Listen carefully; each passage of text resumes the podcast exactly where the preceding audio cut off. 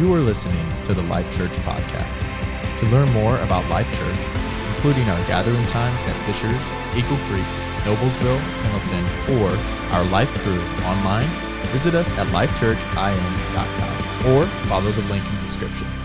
Today's talk is from Pastor Micah Beckwith. Well, good morning, Life Church. How are you this morning? Yeah, it's good to see everyone. Uh, I'm not Pastor Derek, so uh, if you're wondering what uh, what happened today, Pastor Derek is preaching over at Noblesville, so I'm I'm the campus pastor at Noblesville, so I got the privilege of coming here, and I love it. You guys have a, a great community growing here. It's awesome. It's fun to see what the Lord is doing, and and we are excited as a as a church to be uh, one church, multiple locations. So you may see a little bit more movement within the campus pastors kind of moving around a little bit. And and and that's just kind of the heart is, is because we want all you, all everyone to know that we're in this together. It's not Fishers is separate from Noblesville and Eagle Creek and Pendleton. It's God's doing an amazing thing at all of our campuses. And so thank you for letting me come and be a part of this uh, worship service today. But um we have, uh, just so you know, you know, God is, God is, I'm excited because God has put us in a place for just a time as this. He's put us in this season for just a time as this. I know Pastor Tina made reference to all of the things that are happening in the world that are, it's crazy, it's chaotic, it's dangerous. It's, I mean, look what's going on in Sudan right now. And they're evacuating Americans from the embassy because there is evil in the world.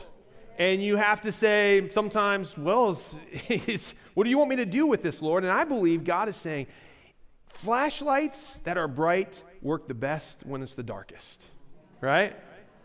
Isn't that true? Who who turns a flashlight on in the middle of the day, right? When the when the sun is shining bright and, and nobody, nobody. But when that flashlight is needed most, it's when it's the darkest. And and I think we, you know, we're surrounded. The Bible says we're surrounded by a great cloud of witnesses. And I kind of, I go back and I wonder, I say, many times I think, okay, what are the, what's the cloud of witnesses? What are they saying right now about us? What is Paul saying about the church of Jesus Christ in twenty twenty-three? I think Paul, I'm, I'm sure he's glad where he is right now and wouldn't change that for the world, but I think there's probably a little bit about his spirit where he's like probably a little jealous that we get to be the church of Jesus Christ in twenty twenty-three.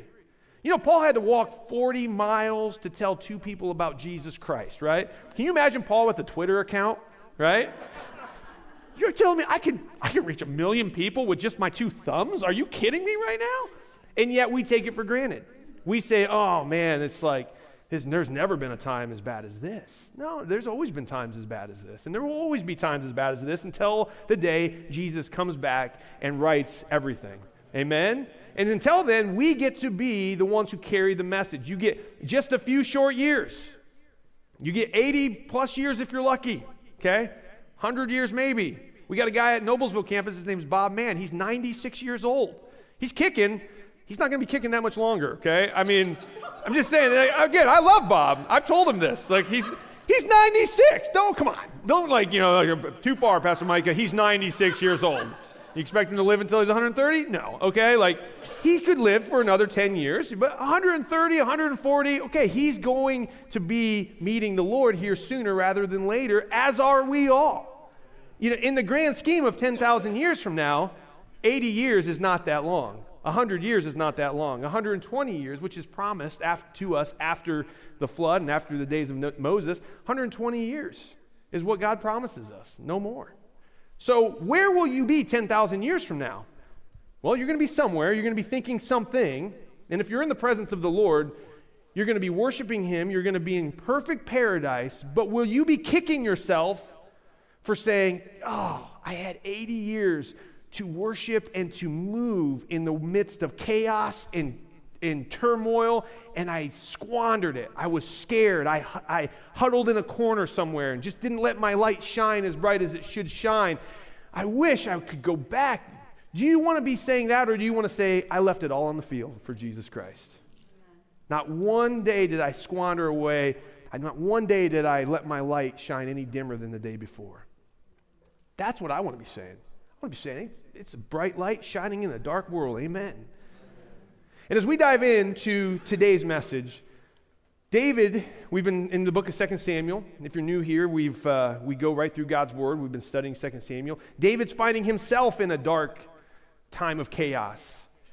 how he has moved through this turmoil, the Lord is getting ready to establish him as king over all of Israel. But it's been a hard battle for him. Hasn't been easy. And he could have very easily cowered in a corner somewhere and said, ah, this is, woe is me. This is too dangerous. This is too deadly. I should just go along to get along. But David didn't do that. He always ran where the Lord told him to run. And he always, whether it was into the battle against Goliath, or whether it was against Saul and his family, or whether it was against the Philistines, wherever he wherever he was led. But that's the story of David in these first early years. Second Samuel is basically broken up into three stages. You have from chapters one to ten, you basically have David's triumphs. eleven and twelve, you begin to see David's transgressions. And then thirteen on, you have David's troubles that come because of his transgressions. So he's not a perfect man, but he is a man after God's own heart. So let's pray and ask the Lord to open our hearts as we dive into what it looks like to carry the light of God in the, in the, into darkness. Heavenly Father, thank you for being our refuge. Thank you for being our, our light. Thank you for being our strength in times of trouble. Lord, you said in this world you will have many troubles, but take heart, you have overcome the world. And so, Lord, we latch onto you and we latch onto your victory today. Open our hearts to receive from you what you have for, for us. In Jesus' mighty name we pray. And everybody said, amen. So there's this concept in Scripture called the city of refuge. And it was a place where you could run to if you accidentally killed somebody.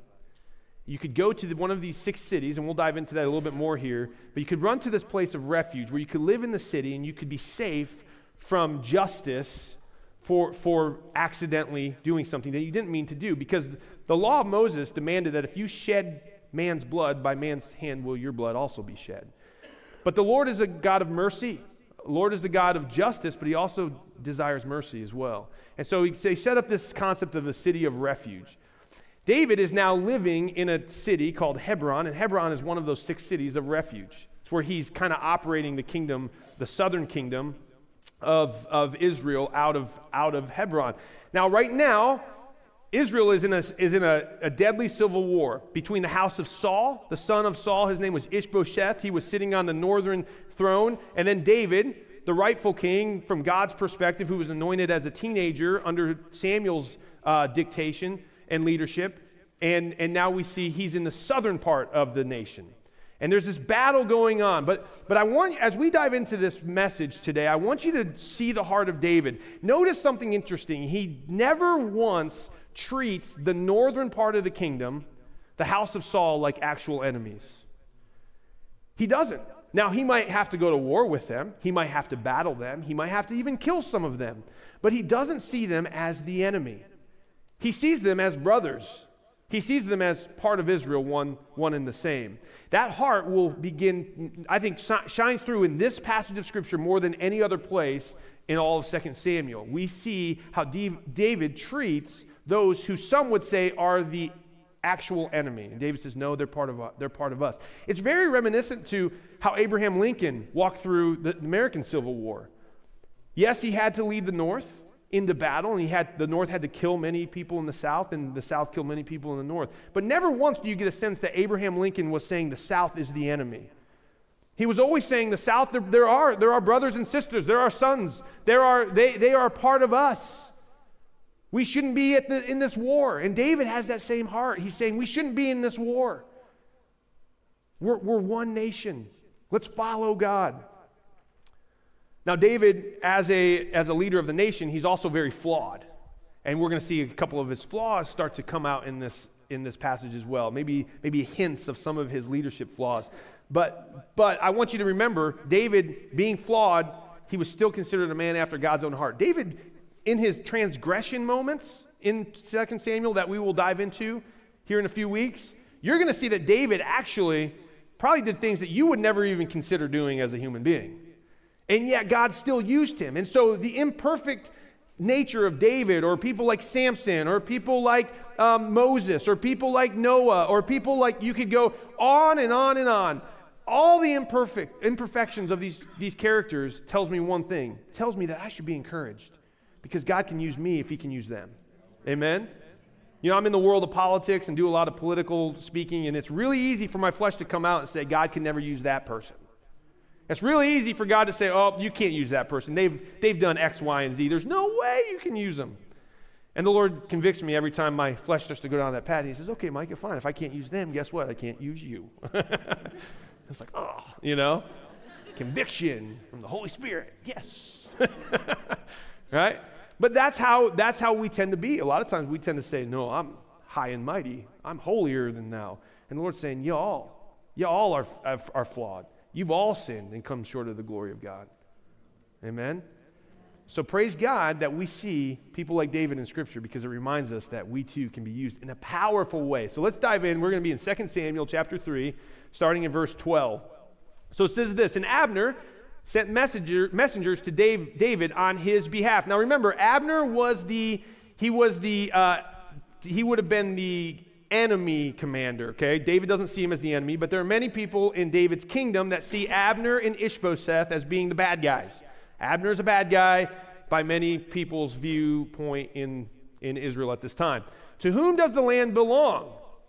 Make your covenant with me, and behold, my hand shall be with you to bring over all Israel to you. So essentially, Abner's kind of, he's kind of rejecting Ish-bosheth. He's seeing the weakness of Ish-bosheth. He's seeing the weakness of the house of Saul, and he's now, he's now placing his bets on who, who he thinks really is going to be the winner at the end of the day.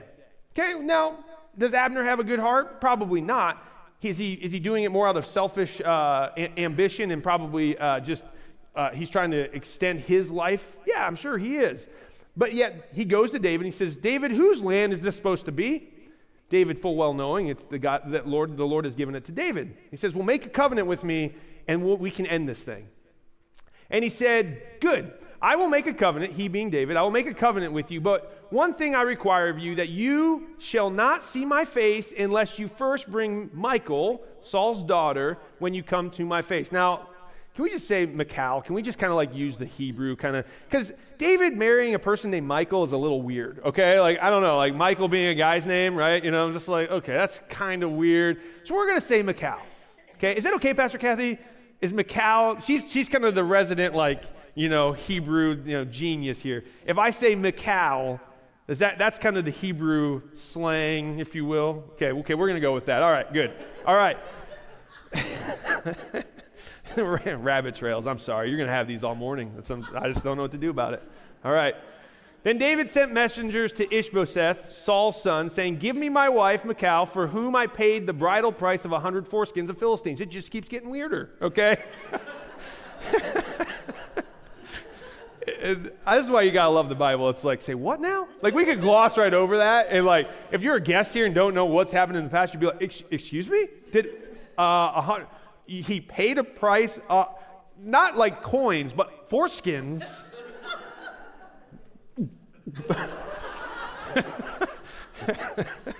Yes, that's actually what happened. Again, this was this remember, this was Saul at the time was trying to unify his kingdom, and David was the mighty warrior. And he wanted he wanted the he wanted to unify uh, the kingdom around a warrior, bring a warrior into his own household, so he could kind of say, I am the king, but I also have the champion of Israel in my house. So whoever goes out and kills a hundred uh, Philistines, and the way you're going to show me that you killed a hundred forest- Philistines is bringing a bag full of foreskins. These people are weird, man, okay? It's like, just like take a take a painter and like paint an image of them laying on the ground. You know, it's their version of a photograph, but a hundred foreskins, a bag of foreskins. Here you go, Saul, there you go. Here you go, Dave, there you go. Yeah. Again, we shouldn't, I did not elaborate on this this much in first service, okay? So that's, I feel a lot more comfortable with you guys. You're welcome, Kenny. There we go. All right. Moving on. And Ish-bosheth sent and took her from her husband, Paltiel, the son of Laish. Okay, so she's married to another guy in the northern part of the kingdom. But Ish-bosheth goes and gets her. So this is interesting because Ish-bosheth is also seeing the writing on the wall, I believe, as well. He's, I think he recognizes he's a weak leader, but I think he also recognizes that the hand of God is against him and on David. Uh, but her husband went with her, weeping after her all the way to Bahurim. So here, here's the picture is Michal's with another man. She does not love David. Okay, she's not, she's not enthralled with David, and David nor is David enthralled with her. They don't really love each other. Okay, this is David won her in battle. And if you have your notes, you can fill in the blanks with the, the highlighted words. But Uh, but just keep that in mind. But the reason David's doing this is because he now is making a political statement. He is saying, I am unifying the whole nation of Israel under my house, under the house of David. The, the house of Saul is now becoming part of the house of David. So he's making this political statement.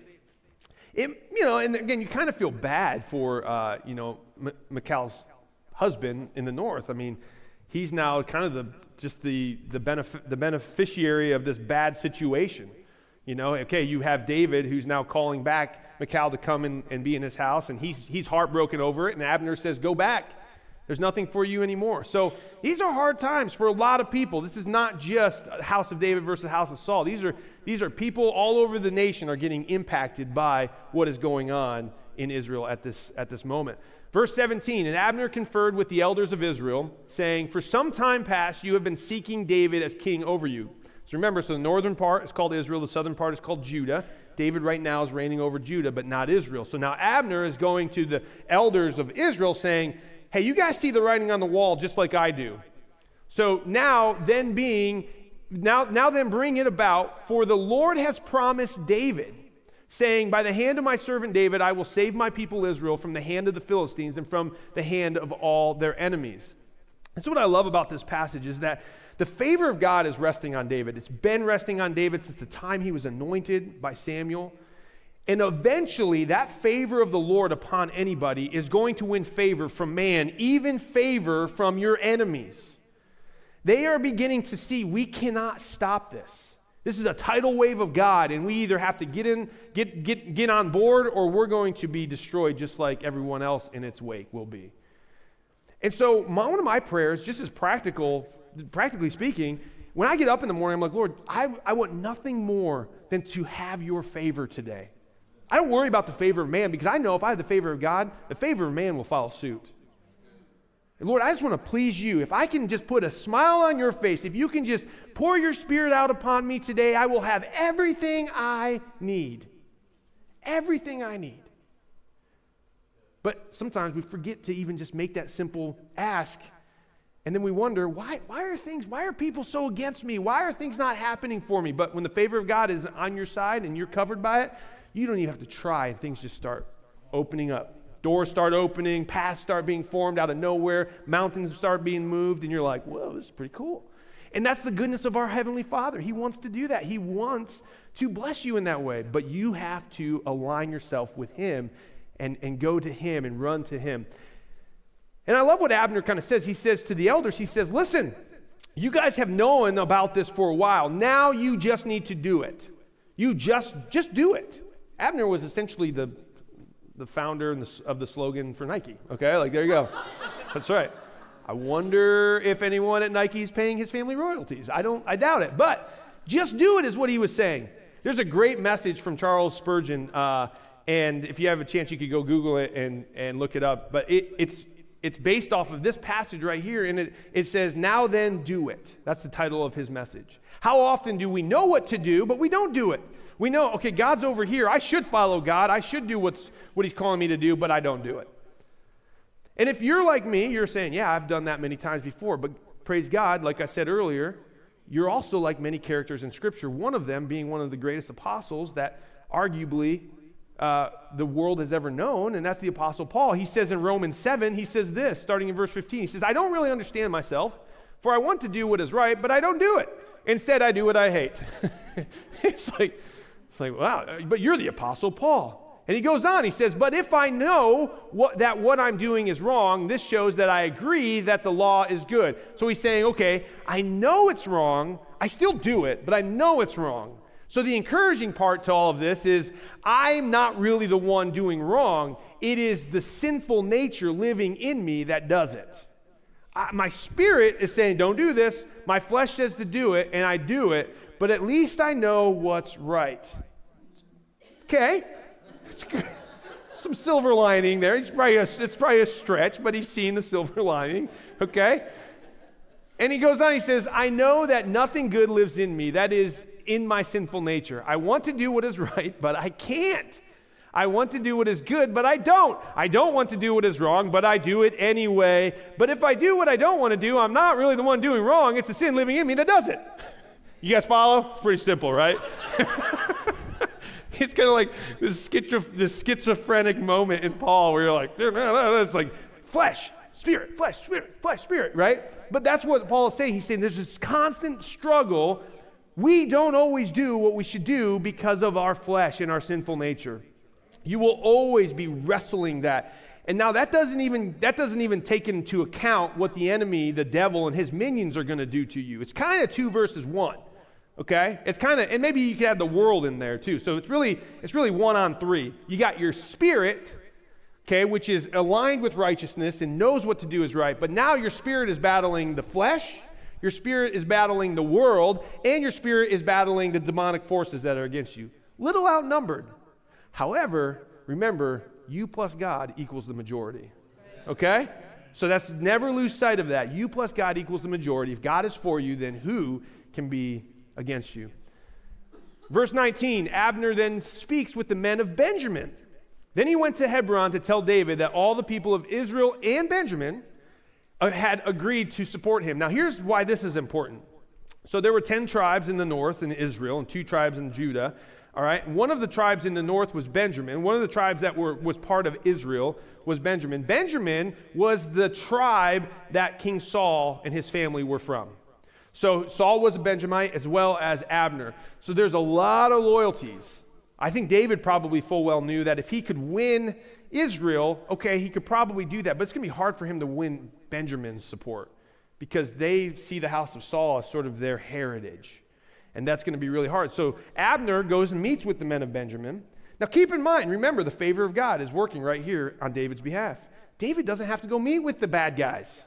You have a bad guy meeting with the bad guys to get good with David. That's what the favor of God does. It's not, David didn't have to go out and convince anybody. He's just living his life, honoring the Lord. And all of this is happening behind the scenes. How much do we forget that God, how often do we forget that God is working behind the scenes on our behalf all the time? And we think, well, we got to go out and we got to make this happen and this will happen and then that domino will lead to this domino. And the Lord is like, whoa, just chill. Let me move on your behalf. Abner's moving on behalf of David. And I don't think at this point, David really knows all the details of what Abner's doing, but he's working behind the scenes to even get Benjamin on board. That's, that's big. Verse twenty, when Abner came with twenty men, to David at Hebron, David made a feast for Abner and the men who were with him. And Abner said to David, I will arise and go and will gather all Israel to my lord the king, that they may make a covenant with you and that you may reign over all that your heart desires. So David sent Abner away and he went in peace.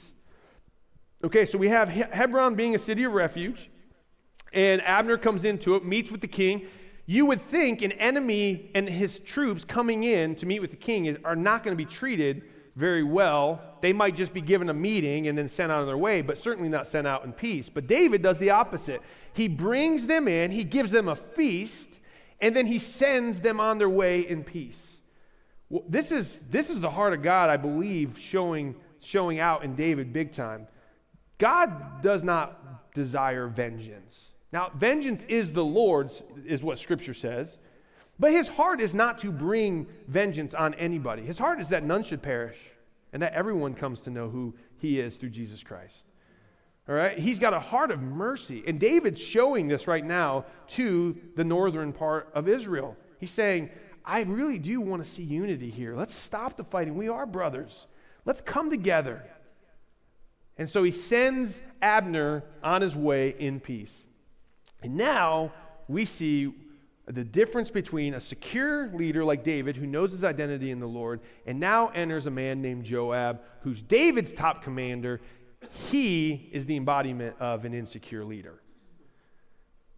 This is Joab's response when he gets back and he hears what just happened. Now I want you to think about insecure leaders in your life. Insecure leaders are those that feel threatened by you, feel threatened by anything really. If there's ever even one person that that like kind of makes a move or even seemingly makes a move. Maybe that's not even making a move. Maybe just even seemingly makes a move, they get threatened. I've worked at I've worked at a lot of churches. Where I've, well, I've worked at two churches, and they're good churches, but I've worked with a lot of pastors on staff at these churches. I can tell you that Life Church has pastors who are not insecure in their leadership. Pastor Nathan's that way. He is not threatened by anyone. He doesn't fear losing anything because he knows it's all God's.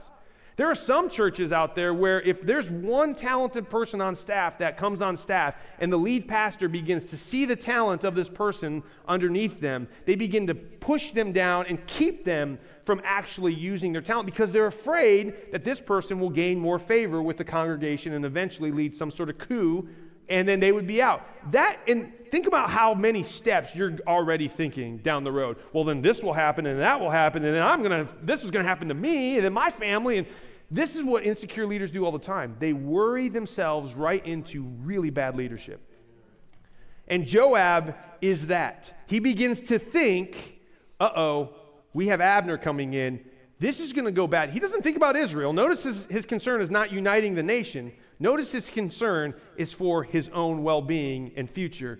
Verse twenty-two, just then the servants of David arrived with Joab from a raid, bringing much spoil with them. But Abner was not with David at Hebron, for he had sent him away, and he had gone in peace. When Joab and all the army that were with that was with him came, it was told to Joab, Abner the son of Ner came to the king, and he has let him go. And not only that, he sent him away in peace, which means, we are not at war with you, Abner. We're not at war with Ish-bosheth. We're at peace. Go in peace. That's a, that's a huge that's a huge thing right there that we'll, we often overlook. Then Joab went to the king and said, what have you done? Keep in mind, Joab is speaking to the king. How often do you go into the king's court and demand answers? I mean, maybe once and then you're dead, right? Like, it's like, oh, that didn't work out well for that person, right? But here comes Joab. He comes storming in to the king's courts, and he says, what have you done? Behold, Abner came to you. Why is it that you have sent him away so that he is gone? You know that Abner, the son of Ner, came to deceive you, and to know you're going out and you're coming in, and to know all that you are doing. When Joab came out from David's presence, he sent messengers after Abner, and they brought him back from the cistern of Sirah, but David did not know about it. So it's playing out here. You have Joab storming in to David because he's an insecure leader. He's threatened by Abner. He's like, you, you did what? He's our enemy, David. And David's saying, he's not our enemy. He is our brother. We need to unify. Let's put down the swords. But Abner says, no, I'm not going to do that. He was threatened. More than anything, he was threatened about losing his own position. Now remember, Joab and Abner are at, are at, are at odds because Abner killed Joab's brother, uh, Abishai. Or I'm sorry, Asahel. And his other brother, Abishai, Joab and Abishai had, had you know, there's a blood feud going on between Abner. Now remember, Abner did, and we'll, we'll talk about this here in a second, but remember, Abner did give Asahel a chance to retreat. He warned Asahel. He said Asahel was was tracking Abner and was going after Abner. And, and Abner said, hey, I don't want to kill you because I know who your brother Joab is. And this was going to cause a blood feud if I kill you. But Asahel would not relent. And so what happened was Abner took the butt of his spear right through the stomach of Asahel when Asahel was behind him. And it just and it killed him right then and there. So there is this blood feud, this this vengeance mindset with Joab and his brother, uh, his brother that's still alive, Abishai. And they want to see Abner dead. They cannot in a million years understand why David would ever send Abner away in peace. He should be dead. Vengeance should be theirs. They need to be the ones to carry it out. Now I think this is probably, I said earlier, one of the weaknesses that I see in David was I think exposed here. Okay, and it doesn't mean David did the wrong thing. But you don't get a sense that David told Joab to shut up and sh- sit down. Which, in my opinion, as a strong leader, you would say, you are talking to me, the king, not because of me, but be- the authority God has given me. How dare you question what I'm doing right now? Sit down, shut up, and let me lead. He didn't do that, and I think you're going to begin to see that David tends to be a non-confrontational leader many times. If you're going to be in leadership, you got to learn to be confrontational. Now, that doesn't mean you're always seeking the confrontation, but you cannot run away from confrontation. Confrontation is a good thing because it brings to light, it helps healing. So it's kind of that concept of sunlight is the best disinfectant, right? Think of confrontation as the sunlight. If you stay away from the sunlight, there's going to be this infection that continues to grow and grow and grow and grow. And I remember I had a friend who um, he had an affair uh, on his on his spouse on his wife. He cheated on his wife, and he loved the Lord. He knew the Lord. And and I asked him uh, about a year after his, unfortunately, it destroyed his marriage and everything. It was just a sad situation. I asked him, I said, you know, I said, what happened? And he said, Micah, he said, we stopped fighting probably eight years ago. And I was like, that's a really weird, like, like that led to your your cheating on your wife. He said, he said, we ne- we just swept everything under the rug. He said there was no passion, there was no conflict, and he said it just killed our marriage. And uh, I remember thinking about that, and I was like, that was relatively profound. And I think he recognized he recognized what he did was a mistake, and that he obviously re, you know asked for forgiveness. But but he realized the crux of their marriage falling apart was they avoided conflict at all cost, and they thought for the sake of peace, they should have no conflict. Now remember, in Matthew five, the Lord says, "Blessed are the peacemakers, for they should be called children of God." Okay, there is a big difference, just so you know, between being a peacemaker and a peacekeeper, okay? Peacekeeping is not godly. Peacemaking is. So when evil is in the world, okay, when evil people are doing evil things and, and the devil and his minions are leading the evil charge of the world, and good people, godly people, want to make peace, how do you make peace with evil? You go to war and you kill it, right? And people would say, well, that's, that's, that's, there's not a lot of peace happening right here. Yeah, there's not right now, but we're making it. Hold on a second. Goosh, goosh, goosh, goosh, goosh, goosh. Okay, now there's peace. Right? I mean, kind of. I mean, it's, it's kind of funny, right? But that's look at look at World War Two. Look at D-Day. One of the most bloody confl- one of the most bloody conflicts uh, in American history. The Civil War was the most bloody conflict. But it was it was this. The whole world was at war. That's why they called it a world war. How did peace come? It took men, brave men, going into to the beaches of Normandy, storming the beaches of Normandy on this, the largest invasion, land of invasion we have ever seen in world history. And they had to do terrible things. They had to kill or be killed. They had to go in and destroy evil. Not peaceful at all. But what happened from it? Peace was made. Blessed are the peacemakers, for they shall be called children of God. Why will you be called children of God? Because Exodus fifteen three says, the Lord is a warrior. The Lord is his name. He is a warrior. That means he goes to war and he battles evil and he wipes it out. Therefore, there is peace. If you want to be a child of God, you've got to learn to deal with conflict, and you've got to be a warrior going into that conflict. And again, it's not saying everything, you know, needs a bullet or a bomb. There certainly is a time for, for violence like that, but you will have a spiritual conflict. There will be there will be spiritual violence happening. You as a warrior, if you want to be a child of God, get ready to go be a peacemaker, and you end the evil with the power of Jesus on your side. David, I think, is showing this. I don't know if I want to, and you're going to see it when how he how he deals with his children too. I just don't want to confront this. I'd rather just not necessarily deal with it. And that's, I think, showing, this is probably, when I'm studying this, now I could be wrong, but this is just my own personal opinion. I think this is one of the first places that you really begin to see that non-confrontational spirit in David that's going to really come back to bite him uh, down the road. Verse twenty-seven, and when Abner returned to Hebron, Joab took him aside into the midst of the gate to speak with him privately. Now it's important to know that the gate is where all the politics happens in any city. So this is the city of refuge. Okay, you kind of go to the gate. That's where the elders are. That's where all the leaders are. He, he says, hey, come back here to the gate of the city. I want to speak with you privately. And there he struck him in the stomach, just like Abner did to his brother Asahel, so that he died for the blood of Asahel, his brother. He, he killed him just like Abner killed his brother. So there's a spirit of vengeance in the heart of Joab. There's a spirit of mercy in the heart of David. Afterward, when David heard of it, he said, I and my kingdom are forever guiltless before the Lord for the blood of Abner, the son of Ner. May it fall upon the head of Joab and upon all his father's house, and may the house of Joab never be without one who has a discharge, or who is leprous, or who holds a spindle, or who falls by the sword, or who lacks bread. He's covering his bases, okay? He's basically saying, your house is going to be cursed by so many curses, you won't even know what to do with it, okay? Now, you might be thinking, I thought David was like, like, the mercy guy. This doesn't seem super merciful. One of the things that the Lord hates more than anything, in my in, in my belief, he, he hates it when we mess up his spiritual pictures.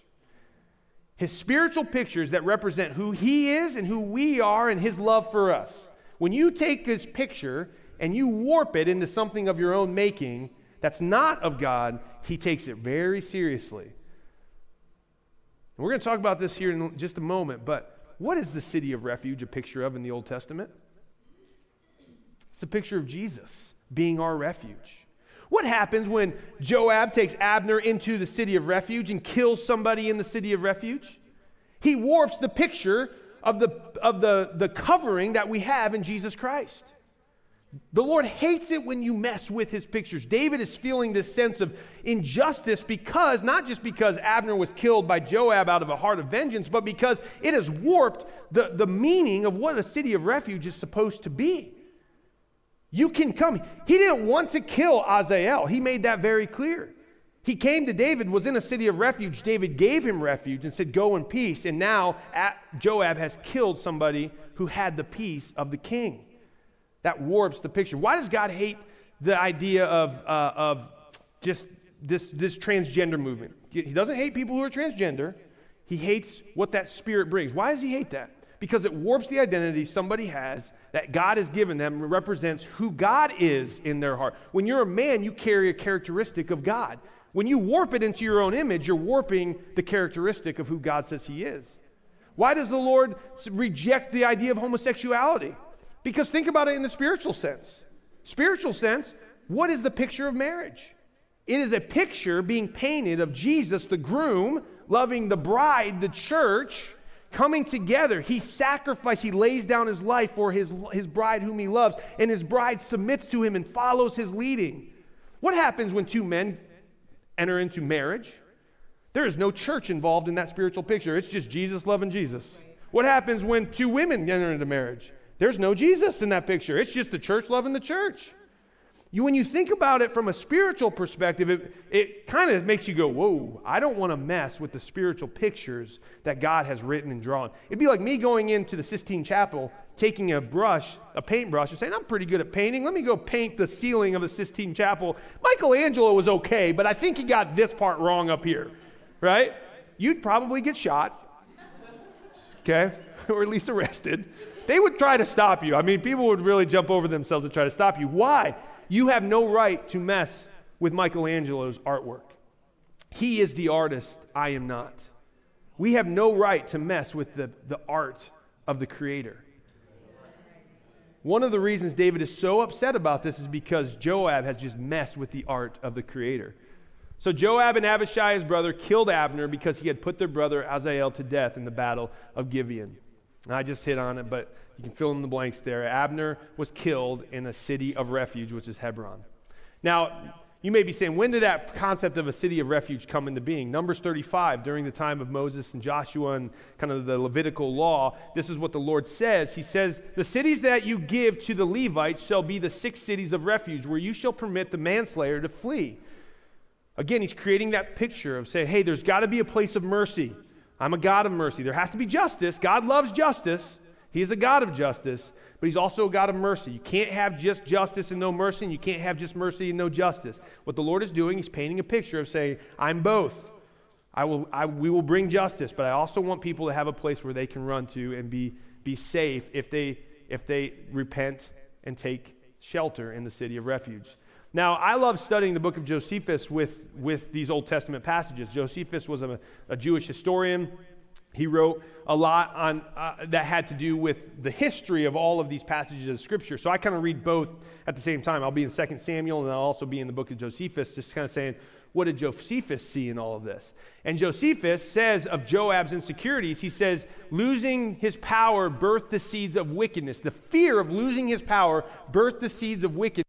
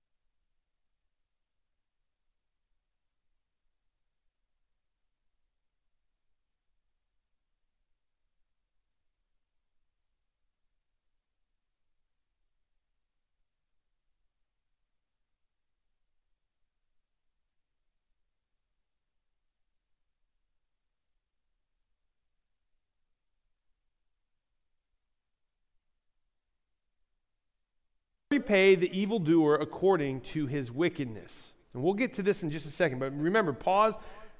David didn't say, I got I got I got to deal with Joab. I got a problem. He he recognized he has a problem, but he didn't say, okay, this is what I'm going to do to take care of Joab. He says, the Lord repay them. The Lord take care of them. But David also recognizes this is that political moment. What we would call this a politically expedient media event, okay? That's really what it was. He got to the podium. He said, okay, I want, you know, he held a press conference.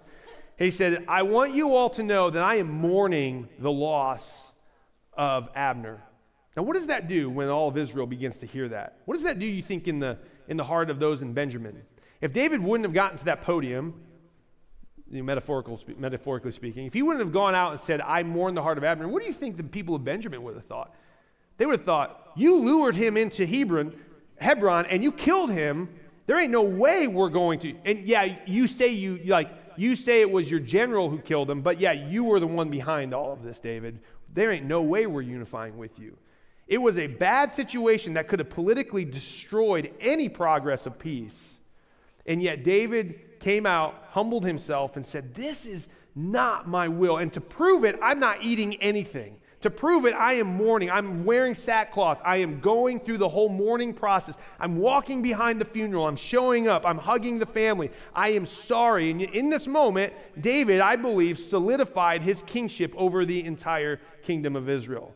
I think people said, man, I, we believe him, and we could get behind him, and we could we could be followers of King David. David, uh, David is a... is a great picture of how, you know, we we can't really separate our faith from anything.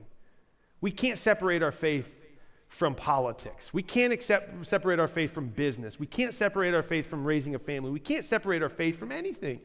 David recognizes who he is in in, in, in the Lord. He knows his identity as king, and he uses that faith, politically speaking, to strategically lead the nation, the people of Israel, back into the right ways of God. I just uh, had the privilege of, there was a B B C reporter from London who came to, he was in Indianapolis, and he he got my name because he, he was doing a story on evangelicals in the political world in America. And and so he, you know, if you know anything about me, like, it's like, oh yeah, call Micah. He's probably the only pastor in Indianapolis that'll actually talk to you, right? But like, how about that? And uh, and I joke, but it is it is very few pastors that are willing to engage in, in politics. And, um, And so he comes, and we're actually, I was getting ready for the message today, so I was here at this campus, and so we we met right back in the family room. And he's a really cool guy. He's an older guy. He's lived in London many most of his life, and um, uh, his wife is from there. He actually was born, born in Philadelphia, but then moved to uh, uh, to London. And and he says to me, he says, uh, he says, our observation of American politics is that every pastor in America is very much engaged in in politics, and not only that, you're all Republicans. I said, I laughed. I said, oh, brother, let me just tell you, like, not even close. He's like, really? And then he starts to say, he says, because he's writing a story on, he, and his, his opinion is that faith should be separated from politics. Now, he's Jewish by tradition. This guy was Jewish. And so I stop him. I say, tell me how you do that. How do you, re- you remove your faith or your identity from anything? You're Jewish. Do you remove your Jewishness when you write a paper? Like, do you remove your identity when you're when you're making a documentary? How do you do that? I, and and he, he stopped. He said, I never really thought of it that way. I can't remove my faith from everything, from anything. Like, everything I'm going to do is going to be from the lens of who am I in Christ Jesus and what is he calling me to do? So if you're ever told, well, yeah, you got to keep this area. Now, I'll use politics as an example because that's an easy one, separation of church and state, right? Like, people will say, oh, separation of church and state, that means faith and politics should be separated. Yeah, good luck with that. Our founding fathers didn't believe that. They didn't believe that separation of church and state was a thing. You can't find that in any of their the documents. The only place you find that is Thomas Jefferson in eighteen oh two wrote a letter to a ch- pastor saying, hey, there's a wall of separation of church and state. The state can't come in and tell you what to do. He never once said, oh, we need to remove your uh, faith from all politics. The very next day, he went to church on, on Capitol Hill, and it was the largest church in Virginia after he wrote that mess, after he wrote that letter. So this idea of separating faith from anything, I use politics because that's easy for us to get our head around. You can't do it. You can't do it. And if you try to do it, it's going to go really poorly for you and those you're supposed to lead. And that's what I appreciated about David in this moment. He does not separate his faith from politics. He says, this is who I am. This is who the Lord said I am. I'm going to use this moment that will be expedient for the nation, but but we're going to move in the right direction. And then the last part, David, of that last verse, what does David say? He says, I have a big problem, though. I have Joab and I have Abishai. These are powerful men in my command, and they're now going to be out to get me. And instead of David going, oh, I'm going to do this, and here's the solution, what does he do? He says, I'm going to give them over to the Lord. How often do you give your problems over to the Lord like that? How often do I give my problems over to the Lord like that? Or is our first instinct to say, I can fix this, and here's how? David didn't say, I can fix this, and here's how. He said, I don't think I can fix this. These guys are way too severe, way too problematic for me to fix, but I trust in the Lord. The difference between a secure leader and an insecure leader is one who trusts in the Lord and one who doesn't. I think Joab and David gave us a great picture of that today. Now, what are you going to do with that? How will you trust in the Lord? How will you say, Lord, these are your problems, not mine. I give them over to you today, and I walk securely in my, my identity as a child of God. You are my Jehovah Jireh. You will provide for my every need. I've got needs. You know it, Lord, but they're not my needs. They're your needs. And you supply all my needs according to your glory and your riches. And so that's that's where, that's as you go today, I just want you to kind of walk in that. Say, okay, Lord, make me the secure leader like David. And I want to turn us back to this, this concept of the city of refuge. I said it earlier, the picture was Jesus. Abner was killed in a city of refuge, which ticked off David. It made the Lord angry. Everything about that just warped the picture. But just because the picture gets warped by some people doesn't mean it destroys the picture. It's just, it, it, it messes it up for some people who are looking at it, but it's still the true, accurate picture of Jesus Christ being your refuge today. And I'm going to invite the prayer team down, and if you have been in a place where you need a city of refuge, you've come to the right place because Jesus is that for you. If you need to run back to the city of refuge, have you walked like Abner? Have you walked outside the city of refuge and said, and said, I can do this on my own? And now the arrows of life are starting to hit you, and you're like, what is going on? Well, come back into the city of refuge. The Lord is merciful. His mercies are new every morning, the Bible says. Come back to the city of refuge and find peace and hope in an amazing God. Would you bow your heads and close your eyes? If you were encouraged by today's talk, be sure to rate us, share with a friend, and hit subscribe on Spotify, iTunes, or wherever you stream your podcasts. Our mission is simple. Come to life, connect to grow, find your purpose, make a difference. Thanks for listening to the Life Church Podcast.